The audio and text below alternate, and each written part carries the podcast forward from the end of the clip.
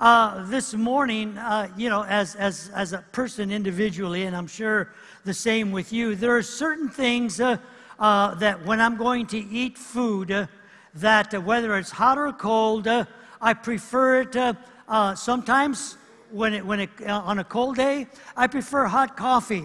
I know lots of folks like cold coffee, but you know, iced coffee. I like hot coffee uh, on an ice cold day. And, you know, in food, when it comes to food, for instance, like sushi, uh, I prefer to have sushi cold and not lukewarm.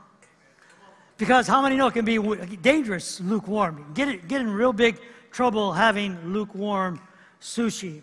And so uh, there are certain times when we understand our preferences and what our tastes uh, prefer. I read about this wife who texted her husband on a cold, freezing winter morning. And this is what the text read Windows frozen, won't open.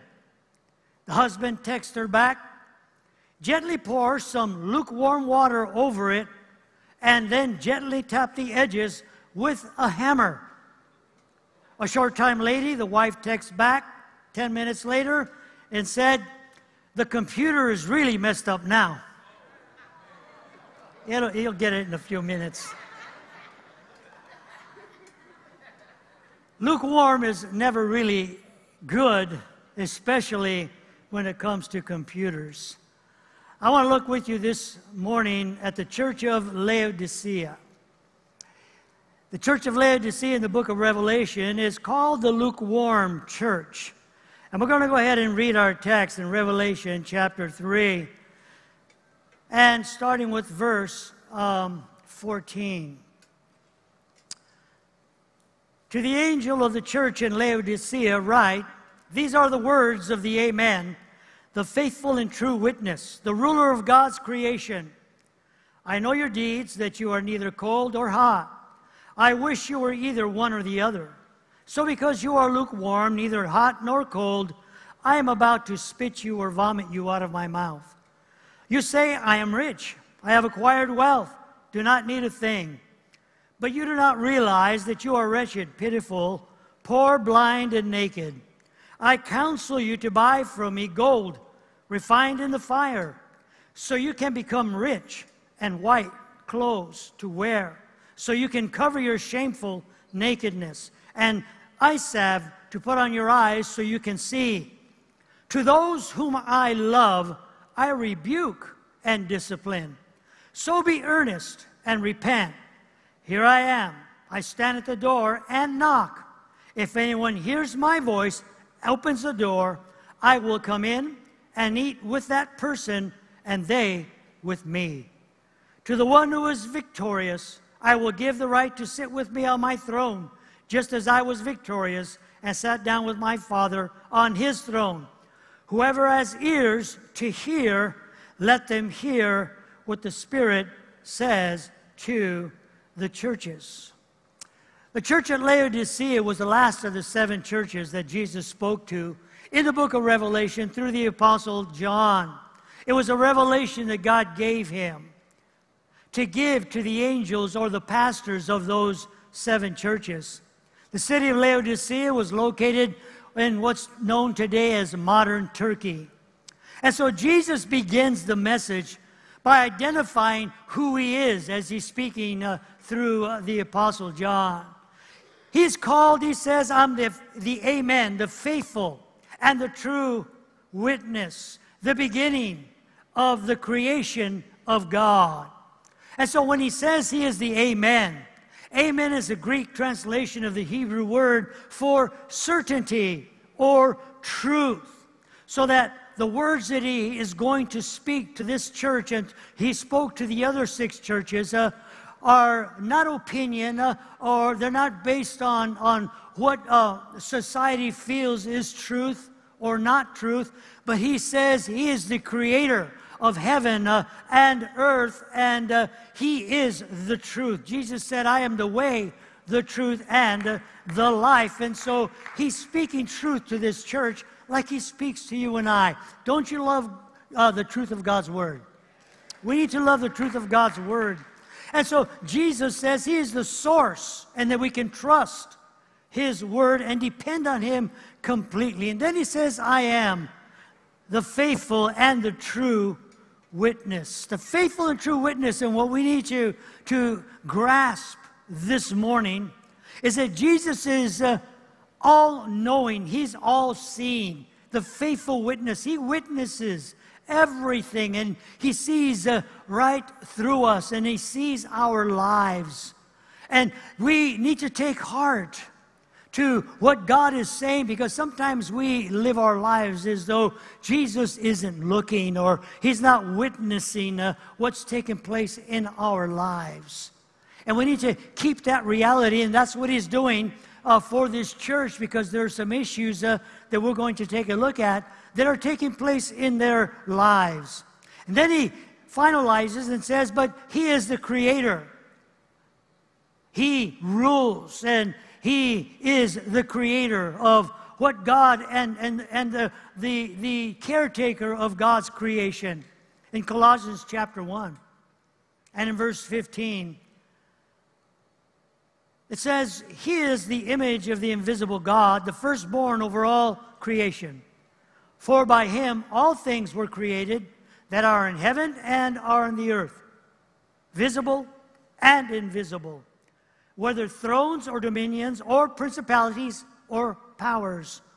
All things were created through and for him. And so, what, what Jesus is trying to say to this church is that uh, as we're going to look this morning, is that I know you've started to depend on other things uh, to meet your needs and other avenues of life to begin to provide for you. But don't forget, he says, I created all those things. I am uh, the creator.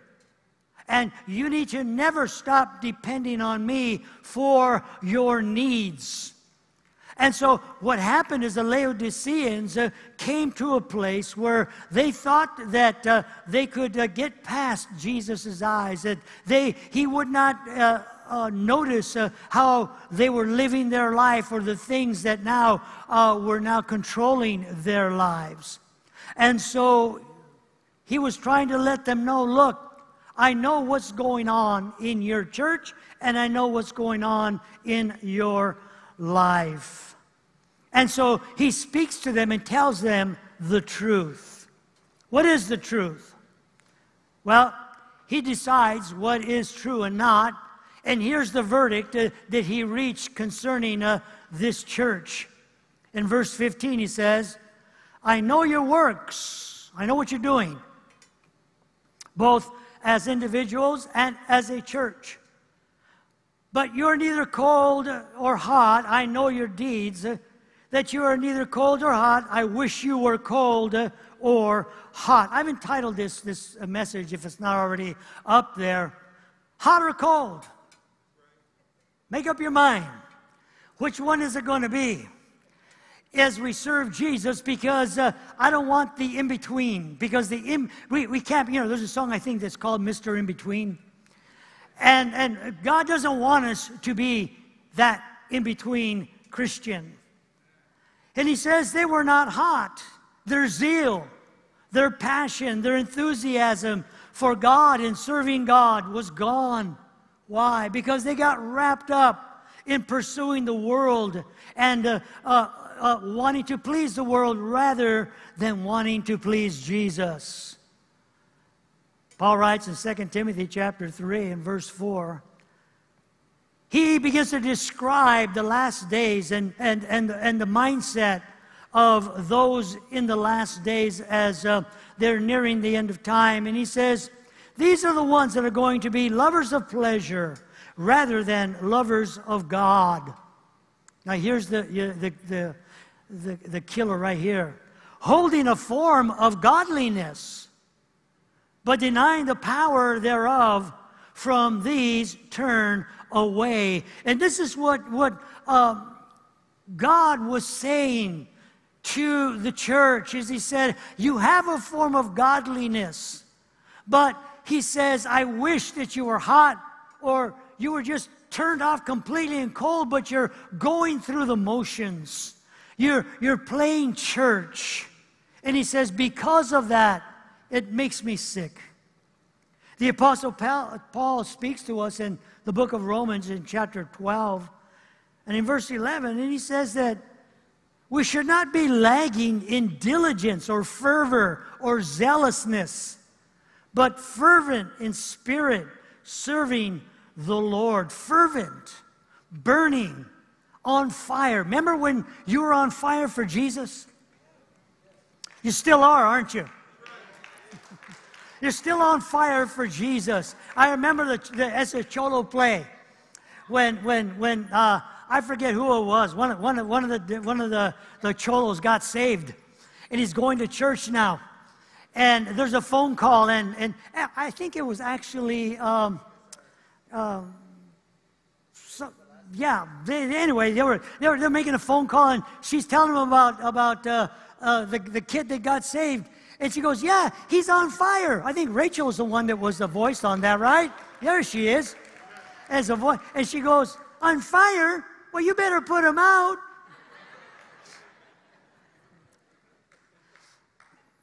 You know, that's what God wants us to be, is on fire for Him.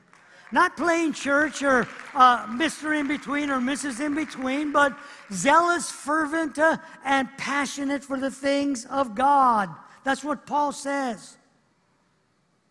Having a zeal for coming to church, not looking at it as a drudgery or as something that is getting in my, my way. Serving God, having a zeal to help people and, and, and see what you can do for the kingdom of God and serving in the kingdom of God, not look at it as a, a drudgery. And he says they weren't even cold, they were fence sitters. Sitting on the fence, they called on Jesus when it was convenient, no longer really had time to serve God, to go to church and help other people. And they, they refused to recognize that they were in that cold, backslidden condition. No longer wanted the truth of the Amen. Their trust was now in the God of this world. And so Jesus said, Because you're neither hot nor cold, he says, What you really are now is lukewarm. I will spit you out of my mouth. And what, what God is referring to is that in Laodicea, the water came uh, uh, from a mineralized hot spring. And uh, that hot spring had great medicinal value, but it contained sulfur, gave it a terrible taste and a smell, and it caused some people to vomit. Lukewarm means moderate, tepid, lacking conviction. In other words, they were now indifferent to the Holy Spirit and the conviction of the Holy Spirit through the Word of God.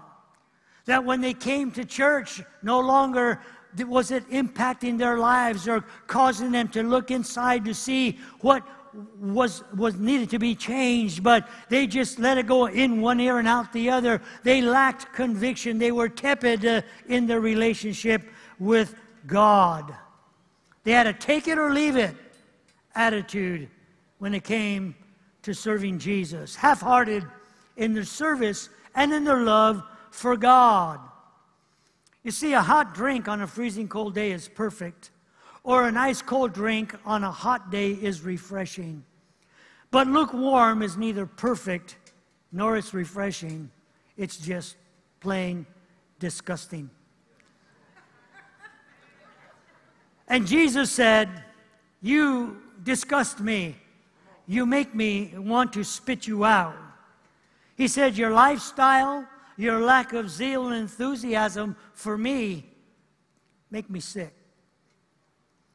So, the question this morning that we have to ask ourselves is Is it possible to be religious, to have a form of godliness, and at the same time be repulsive to Jesus? I think that's what Jesus is saying. What does Jesus say in Matthew chapter 7 and verse 21? Not everyone that says to me, Lord, Lord, shall enter into the kingdom of heaven, but he that does the will of my Father which is in heaven. Many will say unto me in that day, Lord, Lord, have we not prophesied in your name, and in your name have cast out devils, and in your name done many wonderful works? And he says, And that I will profess unto them, I never knew you. Depart from me, you that work iniquity. You see, it was towards the end of, of, of our text this morning that uh, to the book of, uh, or the church of Laodicea, that Jesus gives them the reason for his rebuke. He gives them the reason that He is bringing to their attention these issues uh, that are tearing them down. He said, I'm saying these things because I love you. And this morning we need to realize that God speaks to us through His Word. And when His Word convicts us and shows us those things uh, that are wrong, shows us the condition that we are in uh, that might be or could be lukewarm, He's doing it not because He's angry or mad or hates us, but because He loves us. Just as a parent loves their child uh, when they correct them. It's not that you hate them, but it's that you love them and you want the best for them. And so, God forbid that we find ourselves in a place where we are no longer zealous for the things of God and no longer need the truth or want to hear the truth of God's word because they said to themselves, We have arrived and are in need of nothing. The Apostle Paul said in Philippians chapter 3 and in verse 13, he says that I have not myself have apprehended all that God has for me. In other words, he hasn't arrived yet. That's the Apostle Paul. And that he understood there were still things in his life that he needed for God to do. And he continued to press on to the goal that God had for his life. And the problem is that when we think we have arrived in the things of God, and we no longer need to hear God or no longer need to respond to the conviction of the Holy Spirit. We think we've arrived. We will never reach the place that God wants to be, have us be at. We'll never reach the blessing that God wants to bring into our lives. We'll never attain that which God has for us because we feel we have already reached uh, our peak. Paul was never content to stop growing and maturing in Christ, but he was always zealous for God. He understood that every day there was a battle that he had to fight over temptation, fighting off the strategies and the wiles of the enemy, the influence of an evil society in his day. And it works the same for you and I this morning. We are living in a society that is filled with deceit and, and, and evil. And we should never think we've come to a place where we need to stop resisting those things uh, according to the Word of God. Because when we reach that point, we have come to a place where we stop maturing, we stop growing, uh, and then we start to become uh, more and more like the world instead of being different than the world. Paul fought, as he writes in Ephesians chapter 6, he waged war, spiritual warfare against the spiritual wickedness uh, that he was surrounded by. He was still running his race, and so are you and I.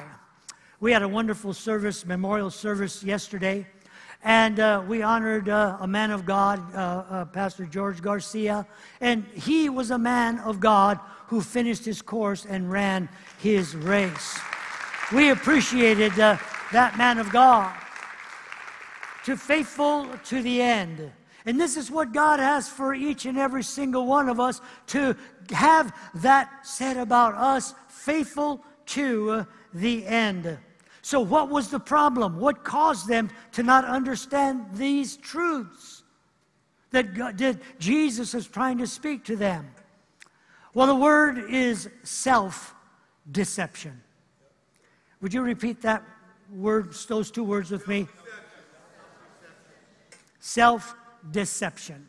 In verse 17, Jesus says to them, Because you say, I am rich and I have need of nothing. You see, the worst kind of deception today is self deception. Because we've come to a point where we begin to lie to ourselves, thinking, saying that everything is fine, everything is okay, and I don't need any help. The Laodiceans were blind to their own spiritual condition. They deceived themselves as to how far they have sunk into lukewarmness and spiritual lethargy and indifference.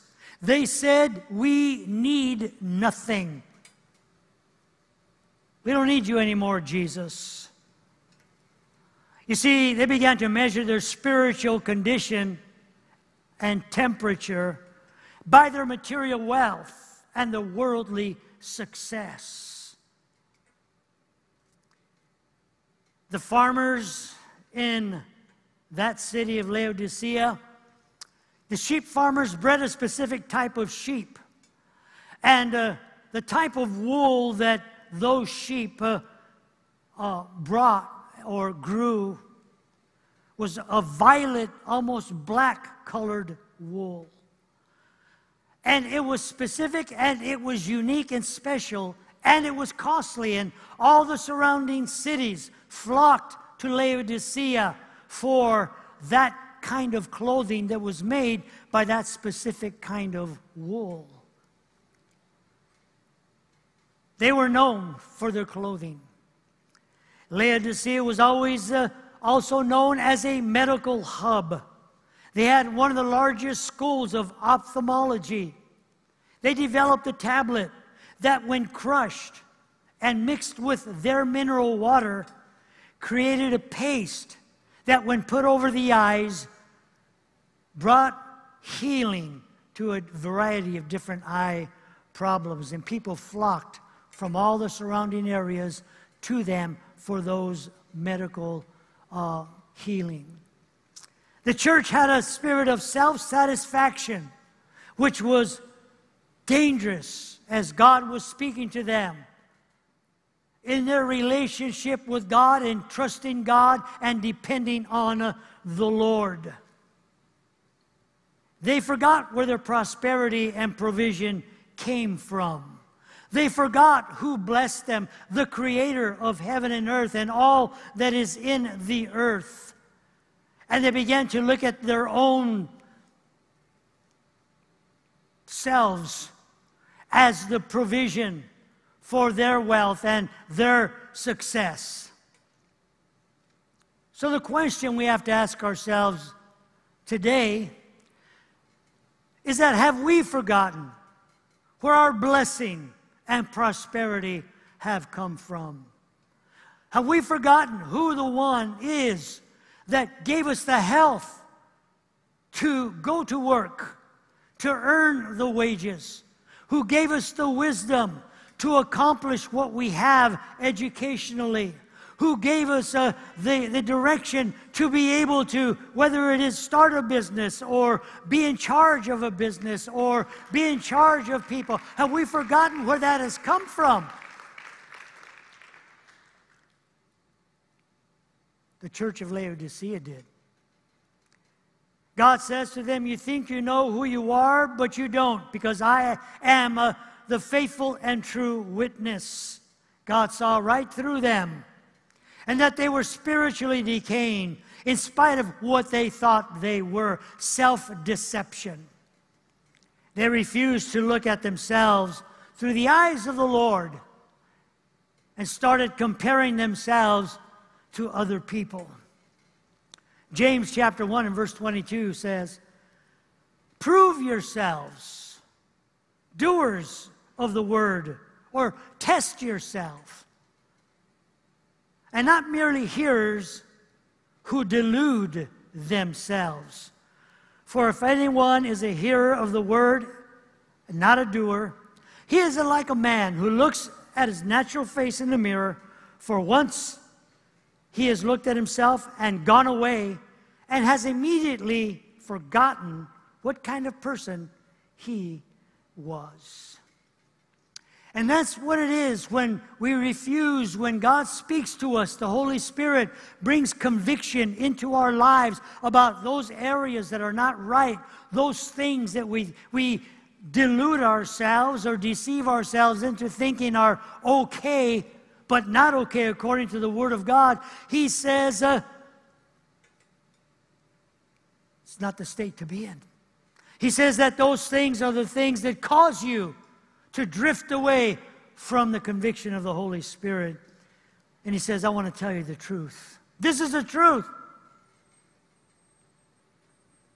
He says to the church at Laodicea, You're wretched.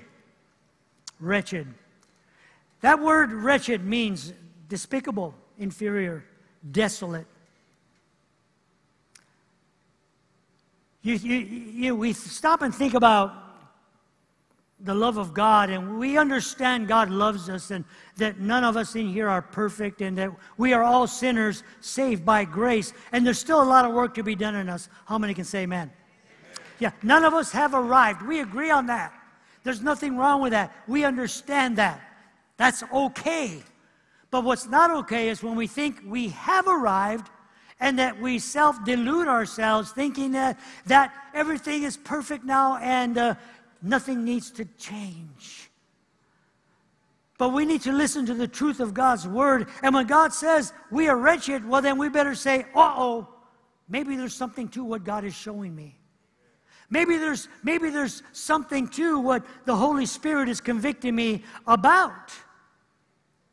Paul was able to, to say those kinds of things to himself in Romans chapter 7 and verse 24. The only other place that the word uh, wretched that we, is written in the New Testament, this is what he said O wretched man that I am, who will deliver me from this body of death?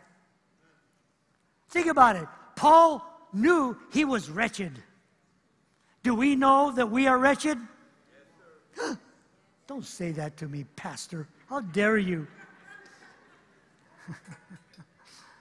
the Apostle Paul knew he was wretched, he was despicable, he was uh, inferior. You see, it's, and I'm not talking about self emotional abuse. Oh, I think I'll eat, I'm a worm, you know, I'm a maggot, you know, I'm lower than the lowest of the earth. You know, we, we, we, God's not talking about self pity. But what he's talking about is being real. You know, today everybody, yeah, I'm being real, dude. You know, everybody wants to be real. Everybody wants real thing, you know. But we need, we need to want the real thing when it comes to what God's saying about us. Because God's always real. God is always real, and He wants to show us those things uh, that might be wretched. Paul saw himself not through his own eyes and what he thought of himself, because how many know we're like the publican? You know, God, this, this other guy over here, this, this dude's a, you know, he's a sinner. You know, you know, have mercy on him, but look at me, you know, I'm so great. You see, that, that guy was looking at himself through his own eyes. Paul says, I'm not looking at myself through my own eyes. I'm looking to myself how God sees me. And, and what God is saying to me right now at this time in my life, fix it. Fix it. What spiritual condition, spiritual condition are we in this morning? Paul checked himself out. And so we need to every day as we read the Word of God. That's why you need to read God's Word every day, not just when you come to church. Read it every day. Set yourself a time schedule wherever that might be, however long that might be. Read your word because it'll begin to show us things in our life that God wants to bless, God wants to heal, God wants to do. God said, not only you wretched, you're miserable. Wow. He's not pulling any punches. Word miserable literally means pitiable and that's one version of the scripture we read. Dismal, unhappy. The people of Laodicea probably thought they should be envied because they had everything. They had the fashions of the day, they, they had uh, the, the medicinal uh, properties and, and, and uh, medicines of the day. You know, they were rich, they had all the prosperity that those things brought in, and they probably thought people should envy us. But God says, You're not to be envied, you're to be pitied. You are miserable because you're lukewarm. You see, today people can have all the wealth and the success of this world. But if Jesus is not, then there's nothing wrong with having wealth, nothing wrong with having success. God's word says He wants to prosper us. He says, I will give you good success. I believe that's what God's word says. But in all of that, if we leave Jesus out of the center of our prosperity and success, then uh, we are missing the mark. We are missing the mark. And then God says they were poor, blind, and naked. Man, I thought he was done at miserable. But he, he just keeps on going. He says, Not only are you wretched and, and, and, and you all the rest of it and, and, and miserable, you're poor, blind, and naked.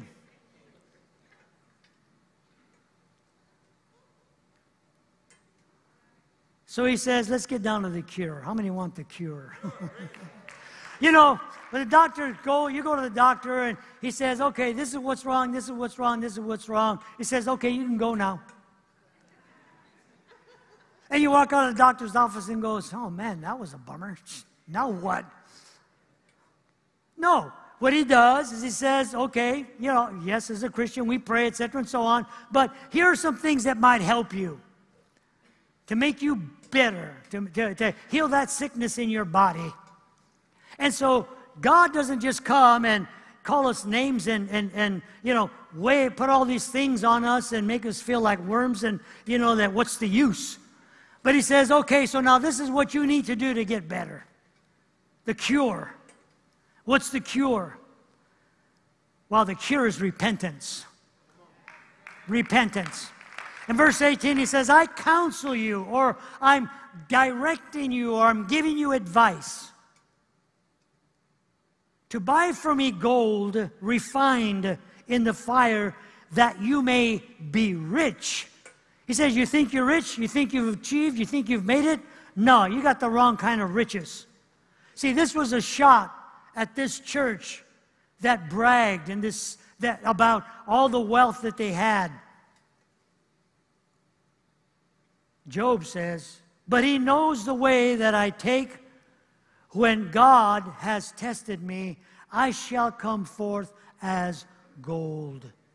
You see, what Jesus was saying is the true riches is when we allow God to refine us, to purify our character, to purify our lives, to become more like Him every day. Those are the true riches uh, that we need to be seeking after. And He wanted to counsel this church you're heading in the wrong direction.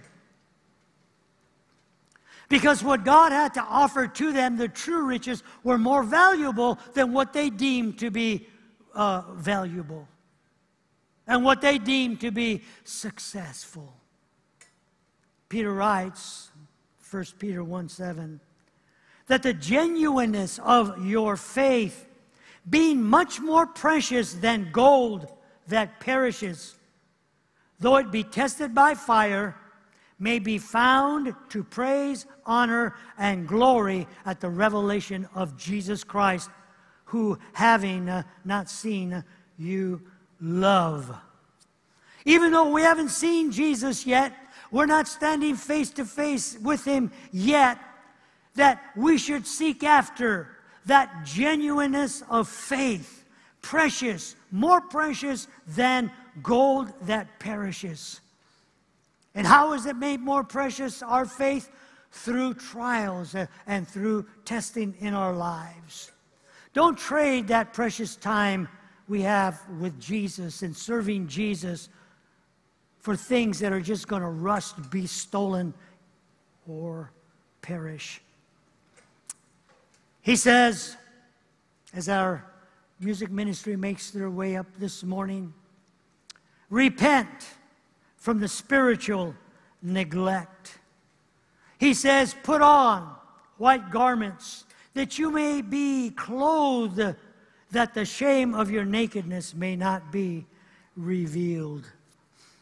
Another shot at their designer and fashion industry.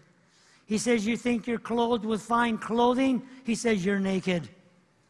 He says, uh, Your nakedness is being revealed. Your lack of spiritual growth and maturity and love for me is visible. And he says, Repent, so that you can see, I can show you the condition that you're in. And anoint your eyes with eye salve that you may see. They thought they had the medicine to cure, to cure people's eye problems. Well, they might have had it physically, but Jesus is a better healer than any medicine. We know that. But he was talking to them spiritually now. I'm talking to you spiritually, he says. Because spiritually, you are blind to what's going on in your life. And I want to correct that blindness. Paul writes in 2 Corinthians chapter 13 and verse 5, examine yourselves as to whether or not you are in the faith. Test yourselves. Do you not know yourselves that Christ lives in you? Unless indeed you be disqualified. So that's what this is about this morning is to check to see if we are deluding ourselves in a state of self-deception. If we are lukewarm, going through the motions of Christianity. Plain church,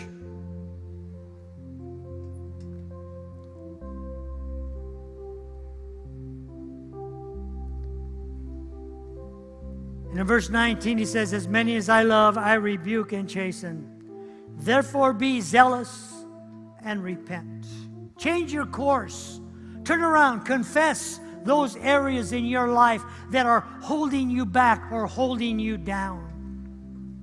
Can you imagine getting a letter today in your mailbox from Jesus? Addressed from heaven to you. And when you open that letter, it says, Dear, and fill your name in. You make me sick. You think you have everything, but you have nothing. Signed, Jesus. How would that make you feel? I tell you how it would make me feel. the way I feel right now in this room. What you sense this morning as we all take a look inside it, those areas that we might need to repent of, those things. And so he gives the invitation as our heads are bowed and our eyes are closed this morning.